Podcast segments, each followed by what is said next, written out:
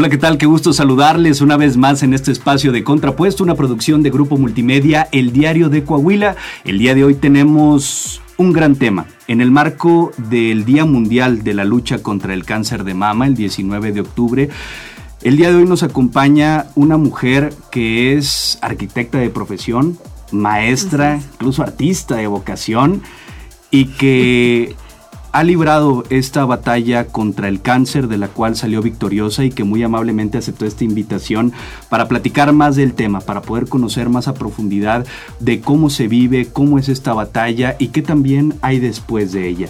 Entonces le damos la bienvenida a la maestra Magdalena Morales. ¿Cómo estás? Bienvenida. Muy bien, Daniel. Muchas gracias por invitarme. La verdad estoy muy agradecida de que, de que piensen en, en este tema y que piensen en mí para compartir con muchas personas y ojalá que, que fuera para ayudar, ¿no? O sea, a otras personas también sobre este tema.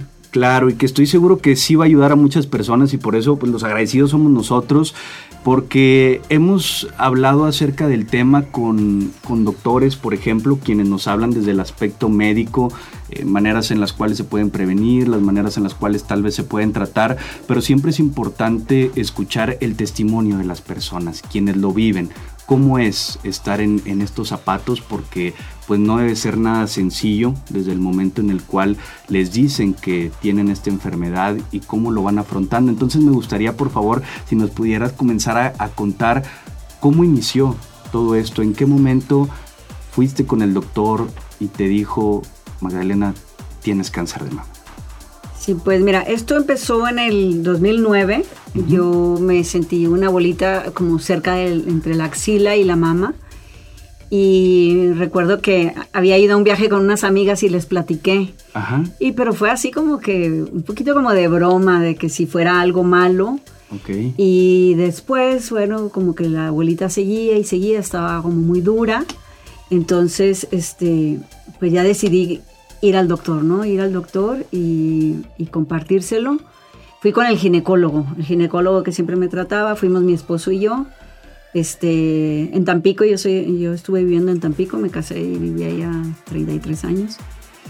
Y este, y él inmediatamente, solo con verme, ni siquiera con palparme ni nada, él me dijo, tienes cáncer.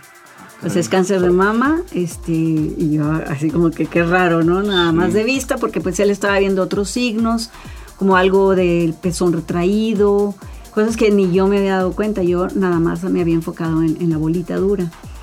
Y este, en ese momento, este, le casi que descolgó al teléfono y le llamó al oncólogo, le dijo, te voy a mandar una paciente que tiene cáncer y este, ahorita va para allá. O sea, inmediatamente el ginecólogo como que actuó.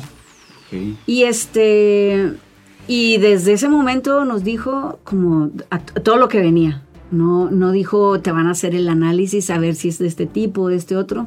Él dijo, ese cáncer que te estoy viendo amerita este, quitar la mama y amerita quimioterapia y radioterapia. O sea, él supo desde todo. Sí, es un ginecólogo muy atinado. Y bueno, después de ahí ya fuimos con el oncólogo y confirmó lo que estaba diciendo, aunque él se portó un poquito más, este, no sé, no, no tan determinante, sino que dijo, pues vamos a, hacerte biopsia y ya con eso veremos. Y bueno, pues de ahí ya vino todo, la biopsia, eh, confirmar lo que había sospechado, este, casi con mucha seguridad el ginecólogo. Y pues empezamos, la verdad, este no, no fue tan difícil como, como se puede creer, porque, no sé, yo ya había oído demasiada supervivencia. Sí. Hay, mucha supervivencia. No es como el cáncer anteriormente significaba muerte. O sea, lo, lo tomabas como un hecho pero eh, ya en el 2009 había demasiada supervivencia. De hecho, ya cuando estuve yo en tratamiento y que empiezas a, aprender más del tema, recuerdo el, oncólogo que me trató, yo me traté en Monterrey, este, él me dijo que para esas fechas había 11 millones de supervivientes solo en Estados Unidos. Entonces, sí hay mucha supervivencia, es un tema que ha cambiado de que tampoco debemos de ser tan temerosos. O sea, hay mucha esperanza. hay mucha esperanza para el que se enfrente en este tema. En todos los cánceres, algunos son más difíciles que otros, definitivamente. El cáncer de mama tiene una supervivencia muy alta, la tasa de supervivencia yo creo que anda arriba del 70%. Este, digo, como quiera, algunos pensarán, bueno, 30% de no supervivencia es mucho, pero vaya, como que no, no quiere decir, que cuando te den la noticia no quiere decir te vas a morir, sino vas a entrar en un proceso. Y es que antes, como bien mencionas, el decir que había un cáncer era como un sinónimo de decir te vas a morir pronto y afortunadamente los avances dentro de la medicina, la tecnología y todo lo que se conoce ahora permite que estos índices de supervivencia hayan aumentado. Algo de lo que nos habían comentado los doctores es que gran parte de, estar dentro de este índice de supervivencia, de estar dentro de este 70%, se debe también a la detección oportuna, lo importante que es el poder detectar que hay algo que no está como normalmente debería estar y acudir al médico, que fue algo que eh, pasó afortunadamente, que pudiste ir. El, el, momento en el que te sentiste la bolita fue porque normalmente hacías algún tipo de chequeo, fue simplemente de las actividades diarias que dijiste, aquí hay algo y está medio raro. Sí, yo no, más bien fue así como dices, como algo raro que noté repentinamente, no era que yo me estuviera o sea, como que checando, de hecho, te voy a ser sincera, yo nunca me había hecho una mamografía. El día que me hice la mamografía fue porque, me dijeron que, ajá, por, esta noticia. Este, como quiera, fue semi oportuno porque ya para entonces yo sí tenía metástasis. Tenía metástasis en los ganglios, en el sistema linfático. Y bueno, me gusta también decirlo porque, porque también es una esperanza para la gente que que tampoco fue tan oportuna. Sí. Porque hay gente que dice, ay, no, es que ya vine cuando ya lo tenía avanzado. Pues también hay esperanza. también hay esperanza para la gente que lo tiene avanzado. Yo creo que, que para todos hay esperanza. Sí. Y, ese es un tema muy importante y gracias por, por, comentarlo, por si alguien nos está escuchando y se encuentra en esta situación, que sepa que se pueden realizar los tratamientos pertinentes para poder revertir esta enfermedad, para poderla eliminar de nuestro sistema y que siga la esperanza de vida. Una vez que te ve el ginecólogo, te ve el oncólogo, ¿cómo fue el cambio dentro eh, de ti personalmente y también en el ámbito familiar, con, tus hijas, tu hijo, tu esposo en ese momento? ¿Cómo, ¿Cómo lo vivieron como familia y personal? Pues mira, fue una época como como de, como de mucha paz. Yo así, así lo tomamos. Yo trabajaba y siempre tenía mucho trabajo. Era maestra y este, los maestros, la verdad, tienen muchísimo trabajo. Porque además del trabajo que tienes en la escuela, luego te llevas trabajo a tu casa para realizar tareas y exámenes y preparar clases. Exacto, es demasiado trabajo. Entonces para mí fue así como que, voy a tener vacaciones durante seis meses, que más o menos es lo que dura el tratamiento. El tratamiento dura, generalmente el cáncer de mama son seis quimioterapias. Es generalmente, la mayoría así es. Y luego radiaciones, a mí me dieron creo que 20 sesiones de radiaciones. Entonces, pues es rápido, la verdad se, se pasa, se pasa muy rápido porque son como cinco o seis meses y ya de repente ya estás fuera, ya nada más dándole seguimiento, si hay que darle seguimiento durante cinco años aproximadamente. Ok. Y este, y luego ya pues nada más, yo creo que si algún día tienes duda, este, pues vuelves a, checar con el doctor. Me preguntabas que cómo fue la dinámica en mi casa, te digo que yo siento que hubo mucho apoyo de parte de mi esposo, muchísimo, él siempre me acompañó a todo, las las quimios y, bueno, las radiaciones, eh, tuve mucho apoyo de mis amigas porque como yo me venía a Monterrey y mi esposo se quedaba cuidando a las niñas y a mi hijo en la casa, en Tampico, allá en Tampico, ajá. Entonces estuvo muy padre porque aquí en, aquí en Monterrey este, mis amigas se turnaron y todos los días iban dos a cuidarme, tenía que estar 20 días acá. Y entonces era como pijamada todos los días. Fue, fue una época muy bonita, la verdad. La recuerdo con, muchísimo cariño y, diversión. Eh, cada una con su tema, ¿no? Estuvo, estuvo muy padre. Y, este, me, llama mucho la atención el que nos platiques de esta manera eh, el proceso en el cual lo viviste, porque generalmente relacionamos pues una enfermedad de este calibre como algo únicamente negativo y que evidentemente pues sí genera o puede generar preocupación en la persona y en sus seres queridos, en los allegados, pero la perspectiva desde la cual lo estás abordando, ¿crees que haya influido algo en tu proceso para, para recuperarte de buena forma, para eh, poderlo vivir pues de una manera más alegre, viendo las cosas positivas que pueden existir dentro de lo negativo que es la enfermedad. Yo creo que sí ayuda, o sea, eh, yo estoy muy inclinada a pensar la versión que hay sobre la influencia de las emociones en las enfermedades. Totalmente creo en ella, entonces las emociones te pueden causar enfermedades, pueden causar enfermedades catastróficas, no solamente cáncer, sino muchas otras.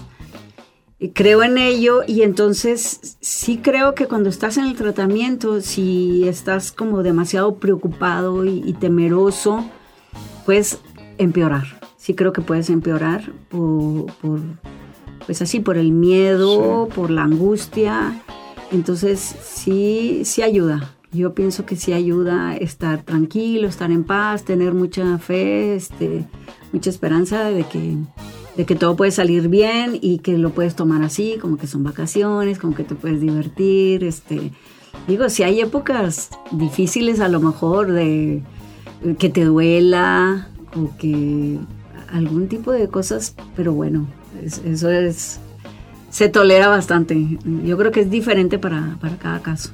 Claro, y, qué importante también este apoyo que pudiste recibir de tu gente cercana, de tu esposo, de tu familia, de las amigas incluso, para poderlo hacer más llevadero, porque en sí estar en un hospital solo, sin poderte ir, pues puede ser muy frustrante y, incluso triste de que una persona pues se desespera estar ahí, pero tener esta compañía, tener este apoyo, pues siempre es algo refrescante que nos puede ayudar. Magdalena, si bien nos comentas que durante la gran parte de este proceso tuviste esta actitud positiva, positiva y, este apoyo y lo viste desde esta perspectiva tan, tan bonita, ¿hubo algún momento en, el cual debido a, las radiaciones, al retiro de la mama, al, eh, pues a lo que conlleva toda la enfermedad en general, eh, estuviste caída o, dijiste ya por favor que se termine esto y que pudiste encontrar el apoyo en tus familiares? Pues a lo mejor hubo un momento así en que te sientes como a lo mejor más fea, no sé, pero porque te, puedes inflamar un poco, luego la caída del pelo. A mí se me cayó totalmente el pelo.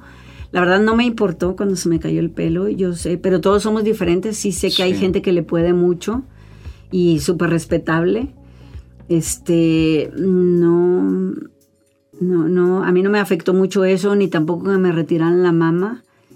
Pero sí me acuerdo así de repente, eh, eh, no sé, sentirte así como que, ay, me, estoy muy inflamada. Ok. No sé, diferente, pero no, no tanto. O sea, tampoco me acuerdo que haya estado como, como sufriendo por eso. Wow. Este. Wow. Sí, sí, es increíble porque digo, eh, todas las personas somos diferentes, pero qué bonito y qué importante poderlo ver eh, los aspectos buenos y positivos, el que a pesar de que se puede estar dentro de una enfermedad que sí debe ser algo complicado, el, el agarrarnos de las cosas bonitas, de las cosas buenas, el poder decir, bueno, aquí seguimos con vida y seguimos luchando. ¿Cómo fue para ti cuando te dijeron que ya se había quitado el cáncer, que ya podía regresar a tu casa de manera normal? ¿Cómo fue ese momento después de seis meses aproximadamente de estar luchando contra ella? Pues sí, sí me dio mucha alegría cuando, cuando de repente creía. Hace cuenta que hubo una, una vez una falsa alarma que llegué a creer que, me había regresado el cáncer porque, porque traía una bolita en la otra mama. Este, me acuerdo haberme agüitado y haber estado súper contenta cuando me confirmaron que, que, no, que, no, que no me había regresado. Entonces para mí era como que haberla liberado pero siempre te queda así una cosita, ¿no? Una, un ligero temor, a pesar de que he tratado de ser positiva. Este, no voy a negar que de repente dudas, o sea, te sale una bolita por otra razón y tienes que así como terapiarte tú solo y decir, este, Una bolita puede ser por muchas razones, puede ser por muchas cosas, no, no pienses que te regresó, este, puede ser que no, y pues nunca me regresó. Eh, pero sí, sí hubo momentos en que pensaba, ay, a lo mejor otra vez. Sí, otra vez vivir todo el proceso con todo lo que conlleva. A veces eh, eh, haz de cuenta que andas mal, te duele el estómago o algo y dices, ay, a lo mejor ahora se me fue el estómago. O, traes unos mareos y dices, ay, ya lo traigo en la cabeza. O sea, no voy a negar que sí, sí hubo momentos en que pensé que me había regresado. Pues han pasado muchos años, del 2009 acá, ¿cuántos van? 13 años. 13 años ya. 13 años, en 13 años sí te sugestionas a veces. Sí, claro. Entonces yo invitaría también a la gente que pasa por este proceso de pensar, ¿no? O sea, pueden ser muchas otras cosas. O sea, que no, que no seamos tan temerosos de cuando nos pasa algo así como un dolor de cabeza. No pensar, ah, ya me regresó el cáncer, sino, ¿por qué voy a pensar eso? O sea, pueden ser muchísimas otras enfermedades o eh, cuestiones sencillas, ni siquiera una enfermedad, ¿no? Este... Hay, hay algunos cuidados posteriores que, que el oncólogo eh, le recomiende para, para, evitar alguna regresión o algún chequeo periódico que se tengan que hacer después de haber pasado por, por el cáncer de mama? Este, si hay algunas recomendaciones, de hecho yo traigo un pendiente todavía, me he portado mal. De, eh, yo quedé un poquito mal de los huesos en, cuanto a descalcificación de huesos. Okay. Y, y, la recomendación son unas como vacunas, unas inyecciones este, que debes de poner. Ya te digo que siempre estoy pensando cuándo voy a ir, cuándo voy a ir, porque digo, eso te puede llevar a que cuando estés más grande, pues tener fractura, como tipo, ahorita estoy en osteopenia, te puede dar osteoporosis, o sea, crecer a peor. Entonces la recomendación es, pues sí, sí checarte las, como las consecuencias que hubo, ¿no? Los, los, los efectos secundarios que hubo por, la, por el tratamiento, más que por el cáncer, por el tratamiento. O sea, la quimioterapia te puede ocasionar ah, daños. Entonces sí, sí debes de cuidarte en eso. Digo, cuestiones generales, recuerdo el doctor siempre decirme que no comer tanta carne roja, que bajarle, pero siempre me decía, bájale la carne roja como le debe bajar todo el mundo. O sea, como que siempre hacía la extensión, no solamente porque tuviste cáncer, sino todo el mundo debemos de comer menos carne roja. Y de las cosas así que me dijo que no, pues la leche también, como que no tomara leche. Ok. Por, por, cuestiones hormonales, ¿no? Aunque no, mi cáncer no estaba ligado a, hormonas, pero de todas maneras sí me decía de la leche y la carne roja. Fueron las cosas que él me quitó. Ok, y, y, como bien lo mencionas, que al final, pues todos tal vez lo deberíamos de hacer por cuidado de la salud, que no se vuelve algo eh, normal y estamos acostumbrados, y más acá en el norte, que las carnitas asadas siempre y en una comida en general, eh, comer estas carnes rojas, pero son, son pequeños cambios que tal vez podemos hacer dentro de nuestros hábitos diarios que nos pueden ayudar a tener una salud mejor y prevenir, digo, hasta cierto punto, porque hay muchos factores involucrados detrás de, un cáncer, algunos previsibles, algunos tal vez no tanto, pero que nos podrían ayudar pues de alguna manera. Sí, sí estar más sanos en general, ¿no? O sea, comer más pollo, pescado, verduras frutas. Magdalena, ha sido muy interesante. ¿Qué, ¿Qué, le podrías decir a aquellas personas que tal vez están iniciando apenas por este proceso, que acaban de ir con el ginecólogo, que el oncólogo les acaba de confirmar que tienen esta incertidumbre de qué es lo que sigue, porque a pesar de la alta tasa de supervivencia que, existe ahora, pues indudablemente puede generar algún temor, miedo, incertidumbre. ¿Qué les podrías decir a esas mujeres? Sí, pues, pues mi mensaje sería ese, que, que hay mucha esperanza, que muchísima esperanza, que, hay que tratar de estar este, pues positivos y cada quien de diferente manera, yo creo que, que puede agarrar fuerza, ¿no? Hay mucha gente a lo mejor este, en la fe, otros serán en actividades recreativas, en el arte, en la familia, en las amistades, a lo mejor en el silencio. Yo pienso que, cada quien tiene una manera de, buscar la paz, la paz interior. Siento que es este, como clave para, mejorar. Y algo, que, no sé, un, así como un mensaje que me gustaría dar, no solamente a, a las mujeres que están en esta situación, sino a la gente que las rodea. La gente que las rodea debe apoyarlas. La verdad, yo sí creo que a mí me ayudó mucho, como dijimos hace rato, el apoyo de mi familia y de mi esposo fue fundamental, pero fue fundamental porque, porque me trataban muy bien. Entonces, si una mujer este, con, con cáncer de mama o cualquier otro cáncer o cualquier otra enfermedad, no solo una mujer, un hombre también, cualquier, cualquier persona que esté enferma, este, tiene todavía como, como no apoyo, o todavía peor, como, como que la presionen, que la maltraten, un maltrato psicológico, por ejemplo, sería muy dañino para la persona que esté enferma. O sea, por decir algo, vamos a pensar que haya una pareja que se pelea mucho o sea, si siguen peleando a pesar de la enfermedad, de cualquier enfermedad, pues claro que, no es bueno, ¿verdad? Puede empeorar. Un niño enfermo, por ejemplo, si él está viendo que sus papás se pelean enfrente de él, pues claro que eso lo va a empeorar.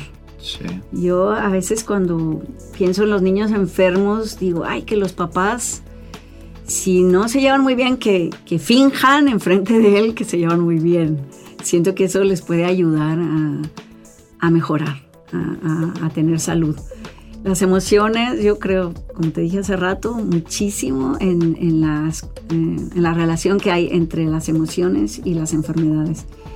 Yo le aconsejaría a la gente que lean de este tema. Hay muchísimo que leer, hay muchos autores, mucha gente ya pensando en esto.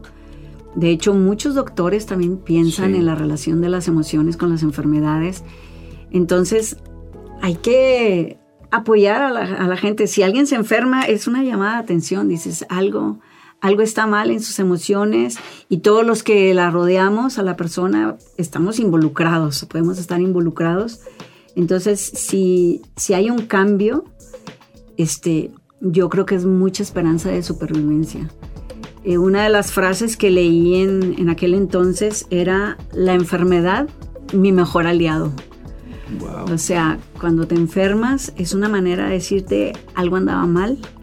Yo creo que si lo cambias vas a, mejorar. O sea, puede ser un parteaguas en tu vida de para mejorar. Es una oportunidad. O sea, la enfermedad a lo mejor no debemos de verla como algo muy malo, sino como una oportunidad de, de cambiar algo que no te gustaba, algo que estabas acostumbrado y, y merecía un cambio. Entonces, pues mi mensaje sería profundizar un poquito en el tema de las emociones y las enfermedades. Es un mensaje increíble porque sí nos deja una gran tarea de podernos involucrar más en ello, porque muchas veces nos enfocamos nada más a lo que, eh, la, o a la manera en la cual el cuerpo externa estas cosas que tal vez están mal dentro de nosotros y efectivamente hay estudios que muestran cómo las emociones, como cuando estamos con mucha ira, con coraje, con tristeza, con desmotivación, cómo el cuerpo lo va reflejando de, diversas maneras. El estrés, que es muy común que el cabello, por ejemplo, se pueda llegar a caer, que salgan las ronchitas, no sé, hay, hay muchas maneras en las cuales el cuerpo exterioriza que algo no está bien y efectivamente hay que aprender a escucharlo, a conocernos y a poder trabajar en estas emociones para poder de esta manera también mejorar la salud. Y también algo con lo que me quedo fundamental es este tema o este llamado a, los familiares o a la gente cercana a contribuir para que las personas que están pasando por alguna enfermedad, sea el cáncer de mama o cualquier otro, puedan contribuir de esta manera, porque efectivamente muchas veces nos enfocamos únicamente en la persona que lo está padeciendo y no nos damos cuenta de la gran influencia que tiene el círculo cercano para que esa persona pueda tener un, mejoramiento en su salud. Entonces, muchísimas gracias Magdalena Morales por acompañarnos, por platicarnos acerca de, este testimonio.